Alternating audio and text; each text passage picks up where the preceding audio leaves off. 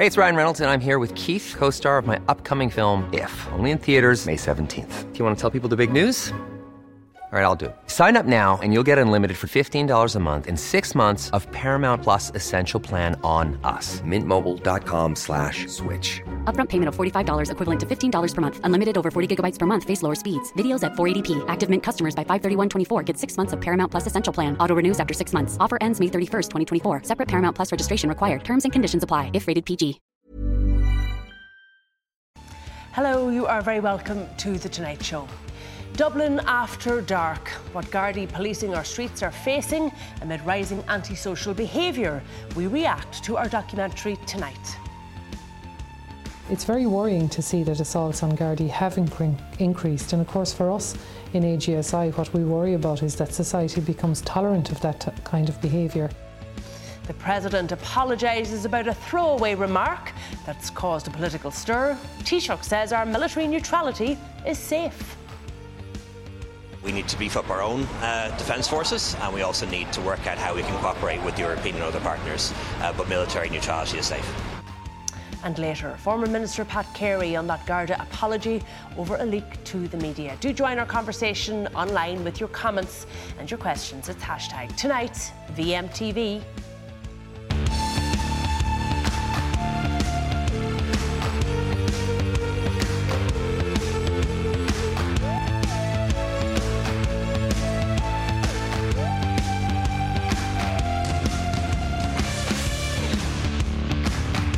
Gardaí have warned that bureaucracy and a shortage of members is stopping them from being able to do their job. Dublin After Dark, a documentary just broadcast on Virgin Media One tonight, looked at the challenges facing Gardaí as incidents of antisocial behaviour in Dublin city centre increased. Well, I'm joined. By... What I know from looking outside the window is that the war on drugs is not working.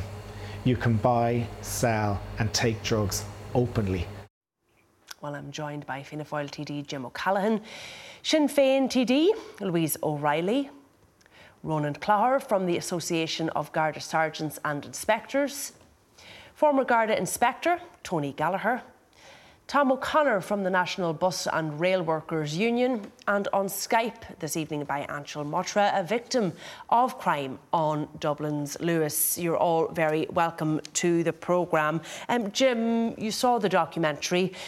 What's your reaction? What did you think? Well, I thought in the first instance it was a very good documentary. I think yourselves deserve to be uh, commended for it. Uh, I suppose what it did do, it gave a very good impression as to what it's like to be a Garda working on the beat in Dublin city centre after dark. Unfortunately, none of it was a surprise to me, I regret to say. And I also regret to say that some of the instances we, we saw would be instances that you'd see before dark as well. And you just had Stephen Kennedy on there from the coffee shop in Aston Quay. I met Stephen a number of months ago down in his coffee shop. But like his complaint was he's just set up a new business and there was open drug dealing going on outside his shop in Aston Quay from nine o'clock in the morning onwards. And anyone who so it wasn't just challenges to the Gardaí, no, was it? It was no. challenges to businesses in Dublin city centre and challenges to those who work on public transport. That was to the forefront of this documentary too. Absolutely, and like you know, myself and Fianna Fáil have been calling for a while that we need a separate, designated a public transport unit within An Garda Síochána. And like we keep been calling on the Garda Commissioner to do that. We haven't got the answer we want from him. But if that keeps on going, what we're going to see happening is that the Oireachtas is going to try and resolve this issue itself by doing what they did in the UK. And I don't want to see this, where they have a separate statutory British Transport Police, which is separate from the police force. But unfortunately, what's going to happen in Ireland if we don't get that Garda unit within Garda Síochána is that the Oireachtas is going to decide itself that we're going to have to go off and enact legislation to establish a separate public transport police unit that will put effective policing on the buses and on the trains. Because like I've been down at NBRU conferences, I've listened to Tom, I've listened to Dermot O'Leary, I've listened to the bus drivers and train drivers. You know, they get a harrowing time and we've got to protect them. And unfortunately, one of the evidence is that's apparent now is that people seem to think when they're on public transport, it's the one place where they won't meet a guard. It's the one place where they won't be apprehended. Um, I want to actually come back to that issue and, and discuss the need for transport um, police. But first, Louise, I want to get your, I suppose, reaction and your impression from the documentary because as somebody who watched it myself, you'd think Dublin just doesn't feel that safe. I don't know how comfortable I would be in Dublin city centre. Is that accurate? Well, as someone who regularly uses public transport, I can certainly sympathise with the men and women who are working on it, the people who are trying to keep the peace on it, and uh, indeed the passengers, because it was very, very obvious um, that we do need uh, a dedicated unit within An Garda Síochána. And I, I, appreciate what Jim is saying, and I understand that he supports that. They didn't put a shilling of it uh, towards it in their budget. And so, you know, we know the government, we know how serious they are by their actions. So they didn't allocate any money to it. I think that's very regrettable because I actually do think we need that. I wouldn't like to think that Dublin city centre uh, is unsafe, but I'm going to tell you, I, I would feel unsafe in parts of it, absolutely. And I think that what people want to see and what really came across from the documentary and fair play to, to Sean and all of the people who worked on it. What really came across was that the Gardaí want to be out doing their work. They want to be not chained to their desk. They don't want to be uh, a slave to ticking boxes and filling forms. They want to be out doing the work that they're paid to do that they're trained to do. And I am they, conscious they that Leo Varadkar said, look, we shouldn't be scaring people into thinking he said this recently that Ireland isn't a safe country. Comparatively, it is. Yes. Yes, and there is a difference between being safe and feeling safe. But I'm going to tell you, if you don't feel safe, well, then that difference is going to be lost on you. Because the men and women who are working on our public transport, the men and women who are working in our accident and emergency departments, the people who are on the front line of this, they will tell you that at times they do not feel safe. But the thing that exposes them and makes them unsafe is short staffing and low staffing levels. So I know I represented nurses for years. They will tell you when the staffing levels in A&E drop, well, then assaults will increase. And the same is true of other professions. So we do need to see more Gardaí. We also need to see the government. It, it, it amazes me they don't seem a bit curious about why members of An Garda Síochána are either leaving, uh, resigning, or indeed uh, why they cannot fill, uh, fill the places that are there. There needs to be a really deep look at that, and you'll only get that by talking directly to the Gardaí themselves and to the representative groups. Uh, some people might say, Tom, that one of the reasons that the Gardaí are finding it difficult to recruit is because when you look at a documentary like that, why would a Gardaí want to subject themselves to that sort of uh, abuse on a daily basis, it would appear? Um, and your members, too, one of the stats that, that stood out for me was 429 assaults on bus drivers in the last five years, 3,000 complaints of antisocial behaviour, 7,000 on the Luas. But you said this is a gross understatement. Most of them aren't actually reported. That's correct, Ciara. I mean, uh, there's an, as I said in the documentary, there's an apathy there, and this sort of behaviour has become normalised. So when there's, there's verbal abuse, or when there's, there, there's minor attacks, or when there's drug taking, it's just ignored because it's become part of everyday society. It's happening everywhere. It's, it's, on the buses, it's on the trains. How frequent is it, would you say? Is it a daily thing? It's constant, yeah. It's, it's constant. And I mean, there is an issue there. I mean, the, uh, public transport is a part of society, but the people that work in and the people that use it need to be protected. Right? And if there's an issue with Garda the numbers, as Louise has said there, that has to be, it has to be investigated as a matter of urgency. So when you say there's an apathy, and you said that in the documentary, you're saying it again tonight, who is showing apathy?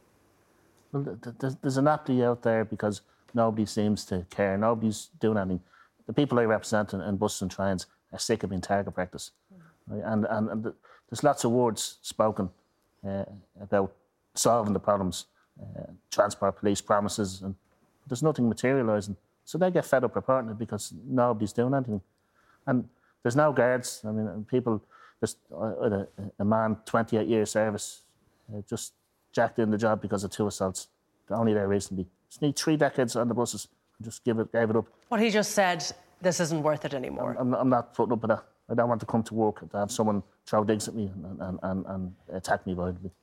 Uh, Tony, we've heard, I think, from bus drivers before that, that, they feel like there's certain areas in Dublin that are no-go areas that they don't feel safe. I think there's certain routes that they've said they're not comfortable working. Do guards feel like that too? That there's certain no-go areas out there? I wouldn't say that at all. No, um, the, the Gardaí would never admit uh, that there's a no-go area. But what was interesting about the programme there this evening was I did my interview outside the GPO on O'Connell Street, mm. which is a national symbol of the founding of the nation. And when you have visitors visiting Dublin to the tune of 100 million people, which was the figures for last year. It was 110 million pre COVID.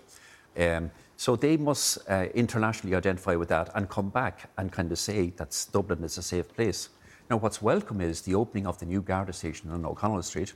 that's certainly welcome. It offers a refuge for, for people there if they're in um, some difficulty. But what I would encourage, and you know, you saw a lot of the programme there tonight, there was actually some Gardaí getting support from public order units. So I would, and, and, and the retail people that I into uh, represent, I would very much support um, a strong recruitment drive.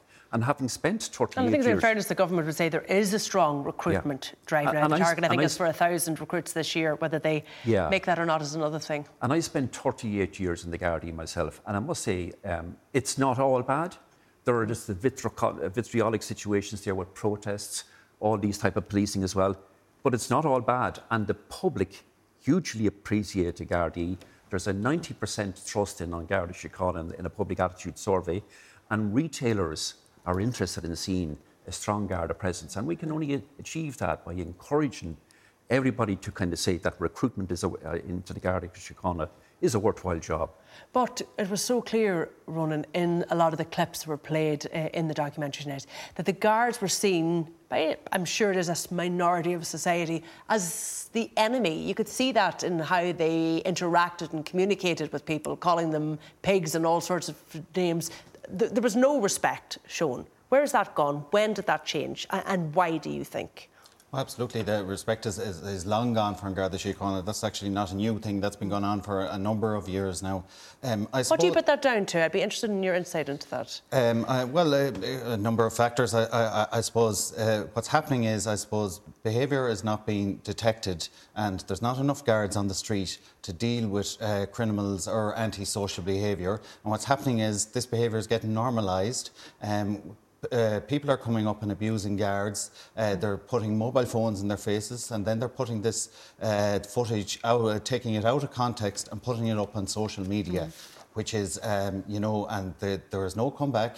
Um, there's no protection for the guard from this. Uh, they're again going into the Guard Ombudsman Commission and making a complaint more with any interaction with Garda Síochána. And what's happening now, and particularly with young guards out on the street, is guards are afraid to do their job because there's excessive um, oversight on Garda Síochána at the moment. And that's what Antoinette was talking about in the documentary, yes. Cunningham, that they're becoming more risk averse. Is that what you mean? Uh, absolutely, yes. Uh, totally risk averse. When a guard arrives at an instant now, it's not as it used to be the first thing, how can I help this person? How can I help this member of the public? It's how, how can I uh, stay out of trouble here myself. Um, Gavin Reilly, our, our um, political correspondent, was tweeting this evening that the Cabinet has agreed that they will tender for body cams finally for the Gardaí. Will that make a big difference, do you think? Body cameras are very welcome, and we have been calling for these for a long, long time. And the sooner that the body cameras are in place, the better. And that will give some protection to An Garda Síochána. It's also a deterrent for criminals, and it's also a protection for the members of the public as well. So uh, we would very much welcome body cameras as soon as possible. Um, one thing that Jim mentioned there was the lack of a transport police in this yeah. country. That Fianna Fáil have been calling for this for some time, and for some reason, the Garda Commissioner, the guards, they do not seem to be able to create this unit. There's a reluctance there, and that they might legislate to do so. Do you understand why that unit hasn't been created? Yeah, well, we are on record in supporting our colleagues in the NBRU that a transfer, dedicated transport police is a good thing, and we can clearly see from your documentary tonight that it is badly needed. However, we have to be real, uh, uh, real here, and the reality is the Garda numbers are now at 13, approximately 13,950. That is um, a serious reduction in Garda numbers, and there is a crisis in Garda Síochána. The last time we were at a number similar to that was 2007. That and our six, population uh, that, has increased significantly yeah, since that, then. that was 13,750 in 2007. 16 years and a 20% increase in population. Yeah, so Jim O'Callaghan, is it fair to have made the comment you made at the beginning here that you know it might be up to the Oireachtas here to step in and legislate and force the Garda Commissioner or the guards to create this unit when, as Ronan and I think the GRA mentioned in the documentary as well, the numbers aren't there. They don't have the resources. It's not a, re- a reluctance to set up this unit. It's actually just a practical yeah, problem. They don't have the numbers. I think it is fair. I think it is fair to make the comment I made, but I'm fully aware of the recruitment and retention crisis we have within An Garda Síochána. And as Ronan was saying, like we're down to less than 14,000 members of An Síochána, sworn members, uh, which is similar to what it was in 2007. And our population has now gone up from what it was 4.5 million then up to about 5.2 million now. So we need to start looking innovatively at how we're going to keep numbers up because it's going to get worse for us unless we come up with some new ideas. We've but why, money. I, suppose at this stage the horse is kind of bolted. The numbers are down at 13,000. It's going to take quite a long time to bring the numbers recruit, back up to where they need to be. campaign. One thing we could do, guards are compulsorily required to retire at 60. We lose, you know, great guards like Tony here at 60 years of age. We should be giving the option of Gardaí to stay on until they're 63, 64. That would so deal with a lot of the issues then. Why hasn't the government looked at that? Well, it's, it is considering it. That's an issue I raised with the Taoiseach and the Dáil. I remember a couple of uh, months ago, and he said he was going to give fair consideration to it. But like, we do need to do something. And other issues we've looked at is in terms of maybe trying to up the age. You can't apply to the Gardaí if you're over 35 years of age. There are many people in their late 30s, early 40s who want a more interesting career, and they could go into the Gardaí for 10, 20 years, do a very good job. So we just need to be a bit more imaginative and innovative to try to get the numbers up because it could become a crisis. Louise, Jim sounds like he has ideas there. Maybe just the government aren't listening to him. Yeah, well, I mean, Jim is here to represent the government, and you know, you, you, you, don't get to be in opposition and in government at the same time, much much and all as they do try. But I think it's um, you know one of the things that kind of jumped out at me from the from the documentary. The morale levels among uh, on Garda Síochána, they must be on the floor. If you're going out every night to face that, the morale levels must be on the absolute floor.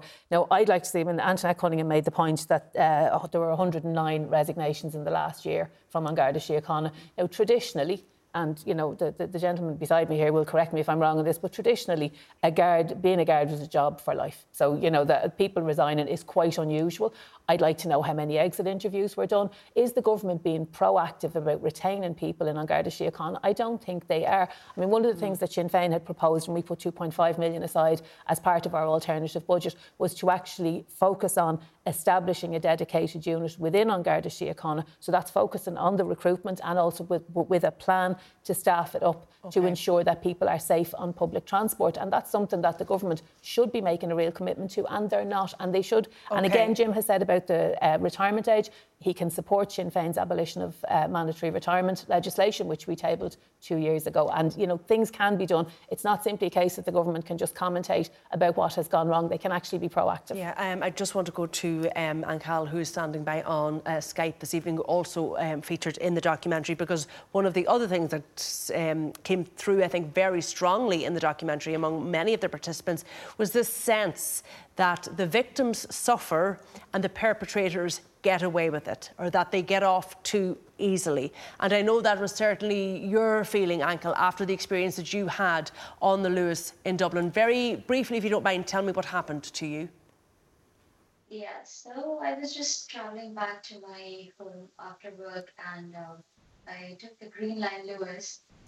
and um, in the middle of the way, somewhere near Harcourt Street, so there were these three teenage girls who were sitting beside me and they just attacked me suddenly.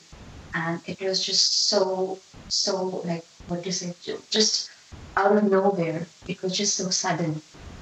And uh, they threw popcorns at my face. And I was on my phone and I didn't realize, like, at the very first minute, and they just asked me to just get out try to recollect, like maybe I it, it would have been just like if I have misheard it, and I, I just say like I'm so sorry. What, what do you mean? So it's like just get out, and then they're just starting abusing me, throwing popcorns and hitting me. And, and like I would say, the Luas was also completely full. It was like half five in the evening, and that's a busy time.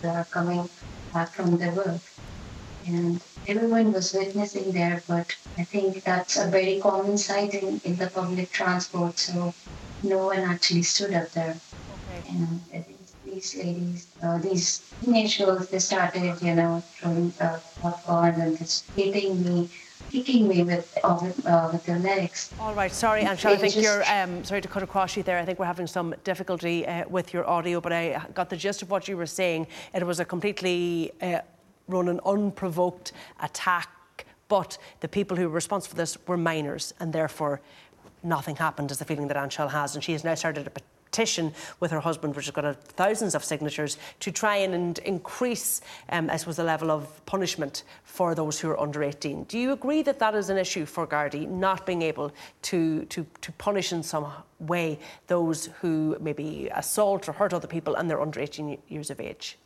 Well, uh, the, the Gardaí have a JLAO system in place, a juvenile liaison system, and that mm. works well.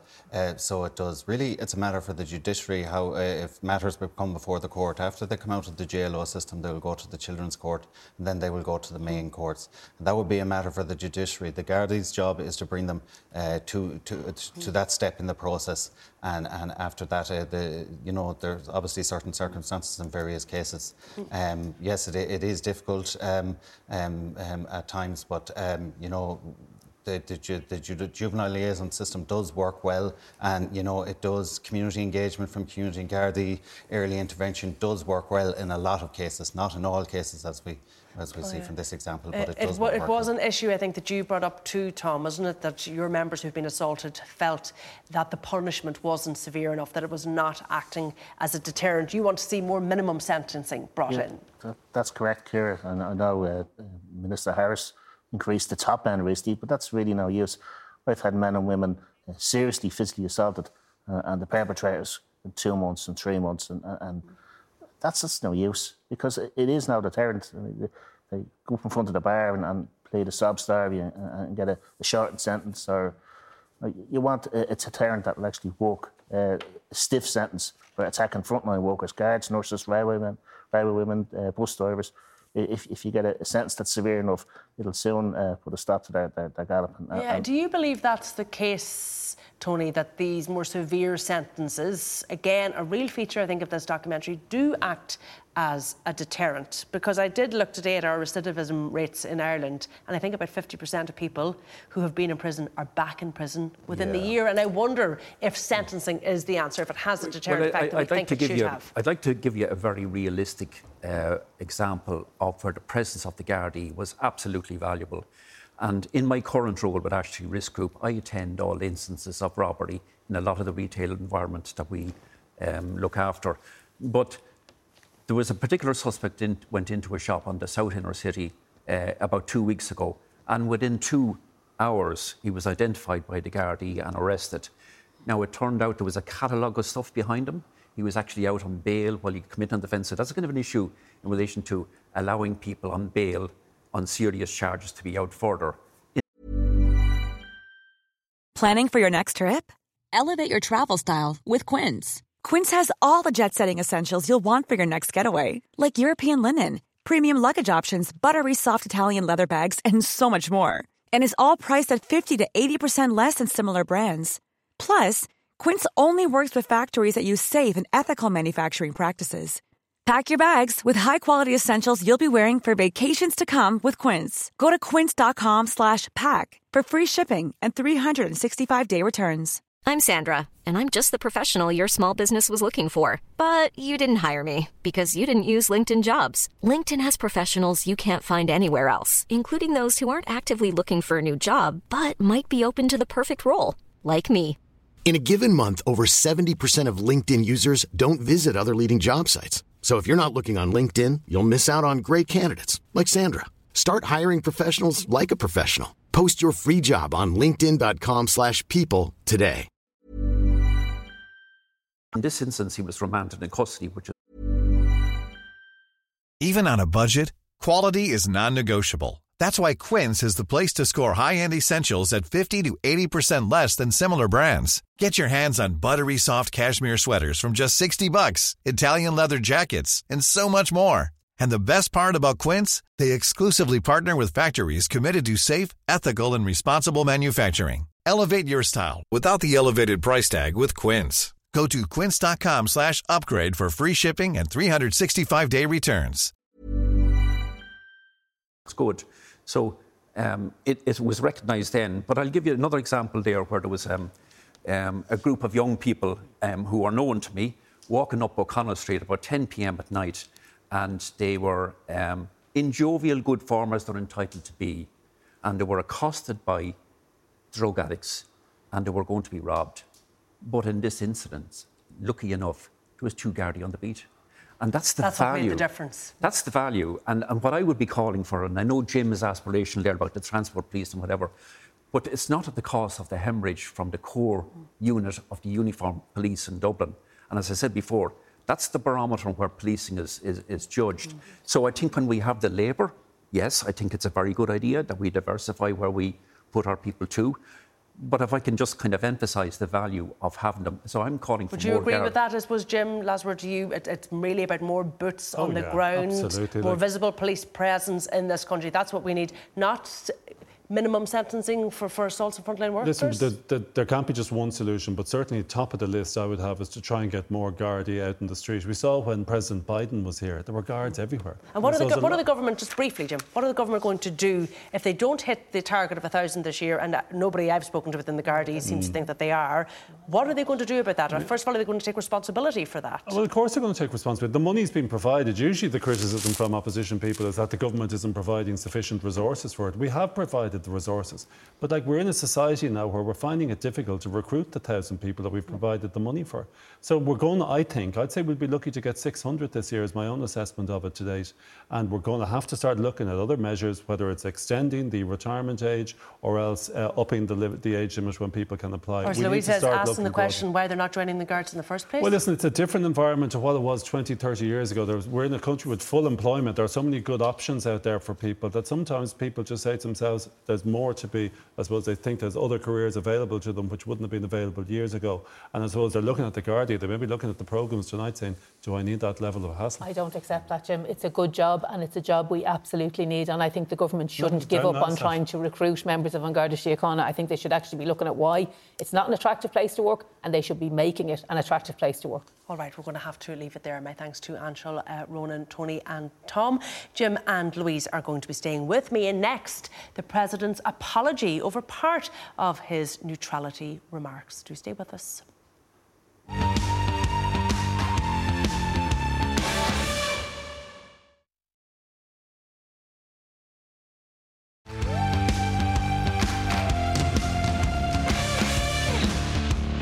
You're very welcome back. Jim and Louise are still here with me, and I'm also joined on Skype by Jennifer Kavanagh, lecturer in law at Southeast Technological University. You're very welcome to the programme. Uh, the President has apologised for any offence he caused by making what he said was a throwaway remark about the chair of a forum on international security. Michael D. Higgins made the remarks in an interview with the Business Post newspaper on Ireland's neutrality. He also said Ireland is playing with fire and warned against drifting into other people's agendas. I want to go to you um, first, Dr. Kavanagh. Do you see what the President said as a commentary on government policy? Is that what this is? I would see it more as reinforcing what's actually there in the international relations article in Article 29 of the Constitution, which is stating that we adhere to the peaceful and friendly cooperation and the pacific settlement of disputes. Now, we don't necessarily mention neutrality in the Constitution itself. And bear in mind that the President does take an oath to uphold the Constitution. So you could look on his comments as reinforcing that. And yes, I mean, people can also make the argument that he was possibly going into the realms of government policy as well. But he is a citizen of the state, and like any citizen, he does have a right to his own convictions and opinions as well. There has been a long standing tradition, though, in this country, hasn't there, that presidents don't criticise government and that they don't comment on government policy. Is there anything in law that discusses this? When it comes to the president making statements, it's he really only has to be in line with the Council of State and the government when it comes to using, say, broadcasting time on national media or convening a joint meeting of the Houses of the Oireachtas. So that's where he is specifically limited. And I take what you're saying about the, the tradition, the convention of not necessarily making public statements in a lower uh, level from the Houses of the Oireachtas, say newspaper interviews and the like. But it's not just Michael D. Higgins that has started this. This is something that has been happening from the time of Mary Robinson, Mary McAleese, and Michael D. Higgins himself. And it's almost seen as an evolution of the office of the president from just the early foundations under the 1937 Constitution, the likes of Eamon de Valera, Patrick Hillery in the office, where it was looked on uh, in a way kind of disparagingly as a retirement home for politicians that had done well for the state to an office whereby they feel that they have their own views and to a certain extent within the boundaries of not causing absolute and utter consternation that they are that bit more confident of putting forward their their own views in a limited frame because they can't be jumping in and out every five minutes because the government would just never be able to get on with doing its job. So you accept, but I suppose, Jennifer, that the right. boundaries are being pushed here in terms of what the role of the President of Ireland is? Except for the fact that the only boundaries that are there are clearly demarked, uh, demarcated in the Constitution when it comes to, say, travelling abroad and the like if we are saying that the, that the president shouldn't be saying anything at all, that's not necessarily what's there in the constitution. And every office holder is going to bring their own slant to what they feel the office should do. All right, let me just put um, what you've said to the politicians here. Um, Jennifer Kavanagh is saying basically he's well within his right to make these comments as somebody who's defending Article 29 and as a sort of citizen of the state. And I've noticed nobody in politics today has really come out and criticised uh, President Higgins for these comments. And it's not the first time that he mm-hmm. has made comments on what could be seen as government policy. Are politicians afraid Jim O'Callaghan I, to criticise I don't know, but uh, I'm not going to criticise him. But the reason I'm not going to criticise him is because not because I'm afraid of criticising him. I think he is entitled to come out and make public statements, as Jennifer alluded to there under the Constitution, under Article 13.7. The President, after consulting with the Council of State, can address the Houses of the Oireachtas and the nation on matters of public or national importance. So I don't see why he shouldn't be allowed to speak the way he did uh, last Sunday in respect of an issue which is of public and national importance. However, I disagree with him. I think he was uh, wrong in stating that this is an attempt by government to move the country away from military neutrality. Military neutrality has served the country well. It's a policy of all the parties in government, and it's a policy that I think we'll be sticking with. But I suppose one of the downsides of the but president. should there be any sort of limitations at all on what the president can comment I, about? I, I don't have any. Uh, desire to put limitations on it. I think an individual president will decide, him or herself, where they should go. The downside of, I suppose, a president coming out repeatedly mm. is that you then enter the fray and you can make mistakes for which you need to apologise subsequently. Which we've seen this evening. And also, secondly, if you do come into the political fray as a president, you know, politicians are entitled to answer back. And that's why I think the Taoiseach was perfectly entitled to issue a statement yesterday in response to it. So I have no difficulty with the president coming out making the statement that he did. I think he was wrong in respect of it. I think politicians are entitled to answer back. But I think, I suppose, the important issue is that we're discussing defence and military neutrality. And I believe military neutrality is a core principle of Fianna Fáil, and it's a principle we'll be defending in government. Okay. Is he expanding the scope of this office, and is that what the Irish people want from a Maybe president? he is, and if he is, every office is going to expand with the passage of time. And if he is expanding it, he's perfectly entitled to try to mould it in his direction. Whoever becomes the next president may decide to do it differently, may decide not to speak out publicly. But let that be the decision for whoever is president. We don't want to put somebody up in the park who's confined and we don't want to hear from them. Let them mould the office in the way they've done. And we've had a series of presidents, all the way back to Paddy Hillery and before, who've moulded the office in their own way. Some of them get more attention later on, but I think they need to be entitled to mould the office in their own way in accordance with the Constitution. And the Constitution gives them sort of broad parameters as to what and when they can say.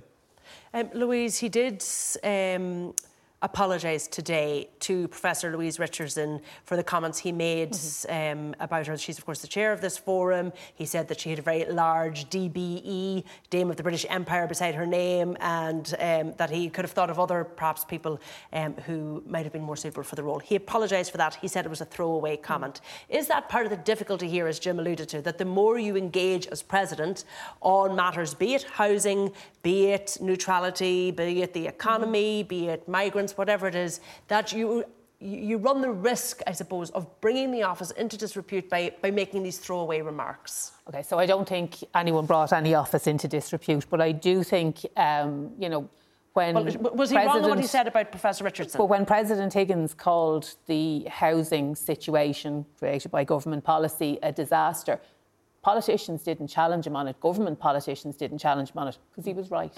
And he was reflecting what people think. So when he cautions, and I don't think that, that he was very explicit uh, in, in, in what he said, What he cautioned against was a drift away from neutrality. Poll after poll shows us that Irish people value our neutrality. It should be enshrined in our constitution, and that's a, a, debate that we should have. But there is a drift. It was recognised by President Michael D. Higgins, and I do think he was right to make comment on it. And I think okay, also, even though I suppose Jim O'Callaghan saying that's not the case, the Taoiseach and the Taoiseach came out, and it's the Taoiseach's forum. He said Fianna Fáil are not looking to move away from our position of military neutrality. It has never been about that. It's a mm. conversation about security, defence, neutrality. It's more than just this drift away from um, our military neutrality. And they keep saying it, and they keep saying it, and they keep saying it. So and, you don't believe uh, them either? When the uh, well, you know, the the expression uh, "when you're explaining, you're losing" didn't come about by nothing. They have completely had to come out and defend their position. So what the president was doing was he was highlighting an issue that is a really, really important issue to Irish people. Our neutrality really matters to you, people, you can. and okay. I think it, you know it should be enshrined in the constitution. What, uh, so, what if he'd come out, Louise, and said, "I'm supporting our move towards NATO"? Would you have any difficulty with the president making that type of comment? But he didn't. And you know, I mean, we're here but talking about what, but, but, yeah, no, no, no, but, but he didn't. The and uh, so all I can comment on the is boundaries of yeah, the office. And all I can comment on is what he said and what he did. I don't think he explicitly interfered in government policy. I think what he was doing was he was cautioning against a drift away from neutrality. Right. And I do think say, uh, that there sorry, are people sit on, sitting on the government benches who would like to see us go in that direction. I don't think that that is the majority view, and poll after poll supports okay, that. Let me just let uh, Louise is wrong about Fianna Fáil moving away from our core principle of military neutrality. And in fact, if there's been any drift on the issue of defence policy in recent times, it's been from Sinn Féin, who've changed their policy on PESCO and Partnership for Peace. This time last year, they were opposed to both of them. They said they were an interference in Irish neutrality. Mm. Today, they support them. All right, look, okay. we're going to have to leave it there. Sorry, Louise, we've run out of time. Well, um, we'll get back to that yeah. issue. My thanks to Jennifer, to Jim, and to Louise. We're going to have to leave it there. Next, former Minister Pat Carey on the emotional and mental impact of a Garda leak to the media. Do stay with us.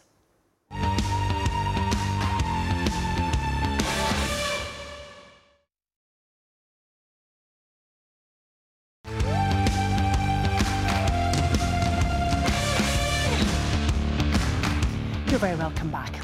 Former Government Minister Pat Carey has said the damage to his good name will never be fully repaired, despite a Garda apology over a leaking controversy. Garda apologised to the High Court for the distress the former Fianna Fáil TD suffered after information in relation to a Garda investigation appeared in the media in 2015. And Pat Carey joins me here in studio. You're very welcome to the programme, Thanks, Pat.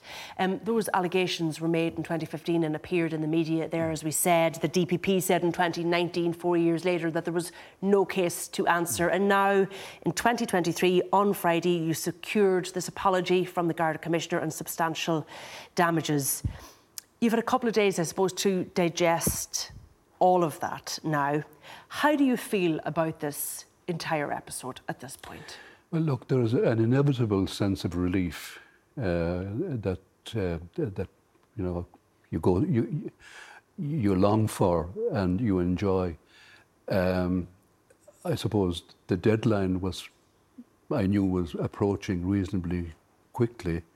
Uh, mediation had been agreed, and you know that that the, the final arrangement, uh, however limited it was, uh, was was hammered out, you know, relatively quickly.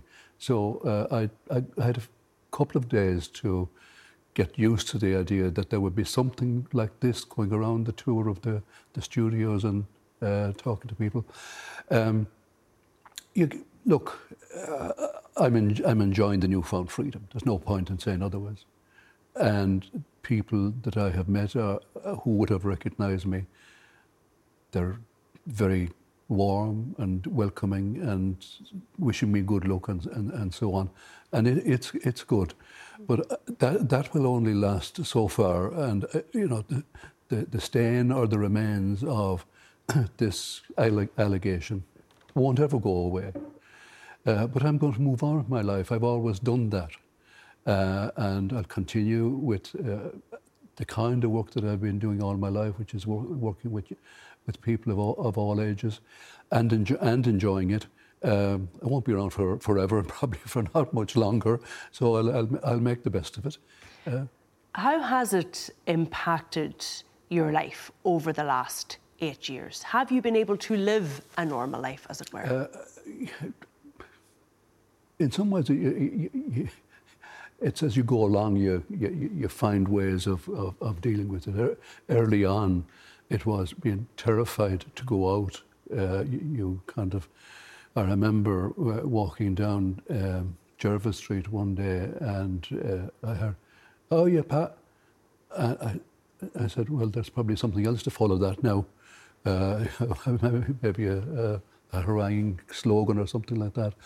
Um, but your your ability to, to deal with phases, I think, uh, depend on the amount of thought and um, positive thought that you can put together. And I, um, I, I was advised early on to, to seek counselling, uh, and I did, and I got, uh, I worked closely with a, a really good psychotherapist. And I have to say, I would advise anybody who has uh, a wobbly patch uh, to talk to somebody like that, uh, who has a sense of what you're going through and has a good idea of what it might look like at the other side. Uh, then I, I, I, kept myself busy uh, because I'm, I was always that, that kind, of, kind of person. Uh, and be, being busy with working the, the, the um, Irish Red Cross, Lord and Isle, the Drugs Task Forces, uh, a whole range of activities that I had been involved in. And I got, got back involved in those because people asked me to. have a re- reasonable level of, level of experience and expertise in, in that area. So that, that, that kept me going and it kept me very, very positive. I was surrounded by amazingly positive people. You know, the, the, the, to this day, they'll say, we always knew you were innocent. Mm. Well, I said, I, am not sure that I, would agree with you that everybody thought it, but um, that, that kind of encouragement and that kind of support mm. certainly was very, very valuable. And uh, I, I, I won't ever forget it. And you say that you know, not everybody might believe that you are innocent. Do you still feel that today? Do you feel these allegations Look, will always uh, overshadow the, the, your the, life and, and, maybe your legacy? The phrase, there's never, there's never smoke without fire. There, there will always be somebody uh, who will say, ah, yeah, sure, it's because he was well got and he, he could afford to pay uh, good lawyers and all that, that kind of thing. Uh, I'd like to think that, that that's a very tiny minority, and from what I can hear, uh, it is a tiny minority. Uh, and I wouldn't uh, be casting aspersions on their view.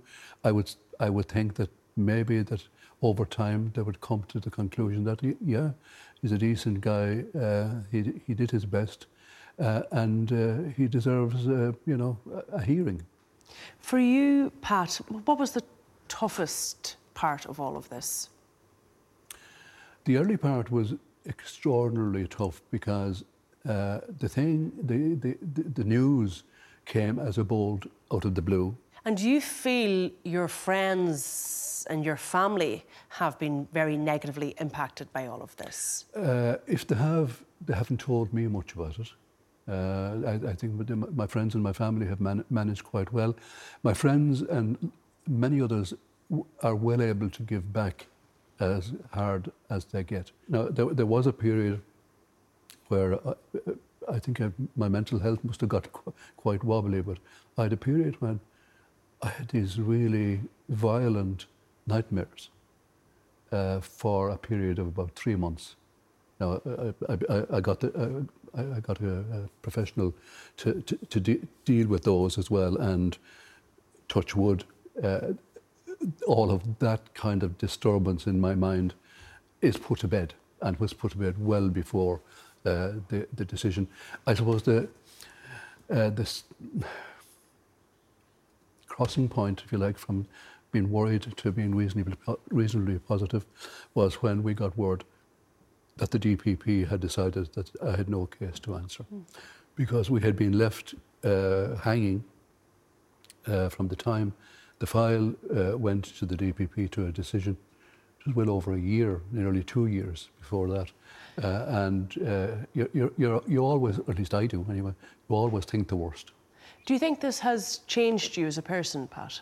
I hope not. Uh, I, I, think probably I'm a, I've got more resilient. Uh, I can roll with the punches, I think, a bit better. Um, I, I'd like to think that I don't, I don't go around feeling sorry for myself, even with the positive outcome. Uh, you know, I, have been for the for the last uh, while. I've, I've, been able to get on with my life quite well, mainly because an awful lot of people have kept me awfully busy. Uh, I haven't had a chance to to be uh, navel gazing to any great extent. Well, Pat Carey, we're delighted to have you here in studio and to see you back out and about again. Thanks for speaking it's to us. Pleasure to be here. Thanks. Well, that's it from us. Our programme is available as a podcast on all major platforms, and you can also now find us on Instagram and TikTok tonight, VMTV. But from all of the late team here, good night and do take care.